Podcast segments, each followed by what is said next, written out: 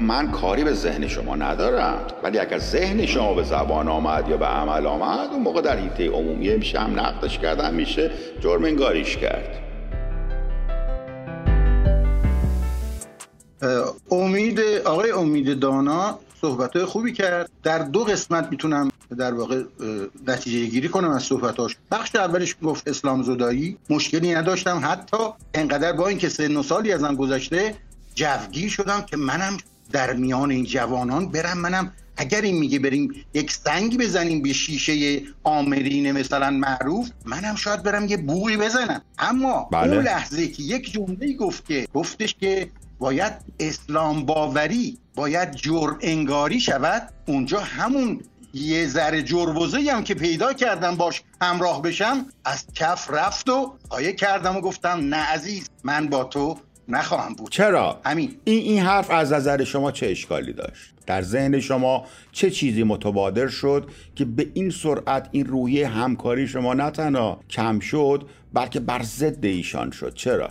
برای اینکه دین باوری شخصی و ذهنی اگر بخواد جرم انگاری بشه این به نظر من خطرناکه همونطوری که یکی من فرض کنید باور دارم که همه مردم رو باید به قتل رساند ولی اقدام عملی در این مورد انجام نمیدم. آیا آیا به خاطر این باور منو باید بیان محاکمه کنن و دستگیر کنن و ببرن زندان؟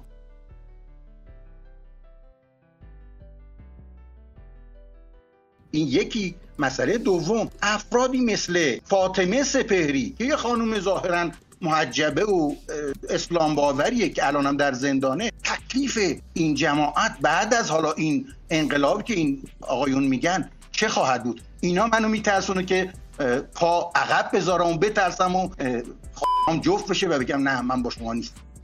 یعنی زمانی که شما فرمودید که زمانی که دیدید که پدیده سات کرایم رو ایشون دارن در مثلا ذهن میگن گفت این که همون تفتیش عقاید خود همین چیزاست دیگه میگن شما حق ندارید تو خونه خودتون هم فلان بکنید و این شما جا.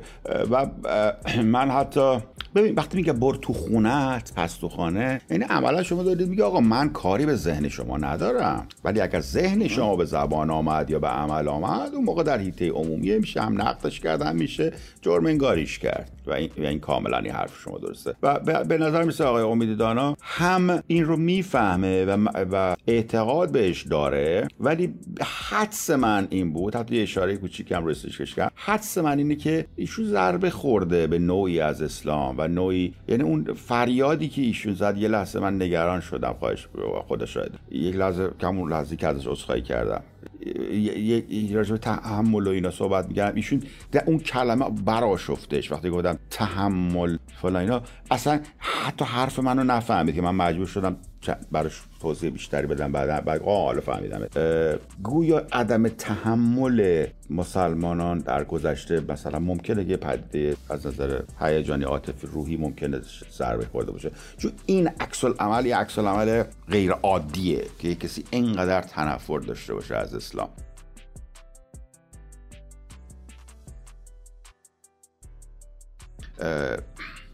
خیلی غیر عادی بود برام. واکنش ایشون خیلی غیر عادی بود برام. به باید درک کرد حرفش درسته ولی آلتری موتیوش اگر به علت نفرت و خشم حادثه قبلی باشه باید در نظر گرفت که ممکنه حرکات رادیکالش مثلا یه مقدار چیز باشه. ولی من عرض کردم که حرکات رادیکاله که معمولا به نتیجه میپیونده. حرکات بطعی آموزشی کوچولو کوچولو کوچولو معمولا اثرات مشهودی نداره. اینقدر گراجوال و اینقدر یواش یواش و بطعی و کنده که نمی‌فهمی که این تغییر ایجاد شده. ولی همیشه در حرکات رادیکال یو چت تغییرات ایجاد میشه. و حضور بنده در کلاب هاوس سبب شد که به صورت رادیکال چندین موضوع رو من آوردم دیگه. چندین موضوع رو یک دفعه introduce کردم به یک محیط استریل شیک گوگولی چندین موضوع رادیکال رو من وارد کردم و دیدید که به چه سرعتی جو کلاب هاوس تغییر کرد و حتی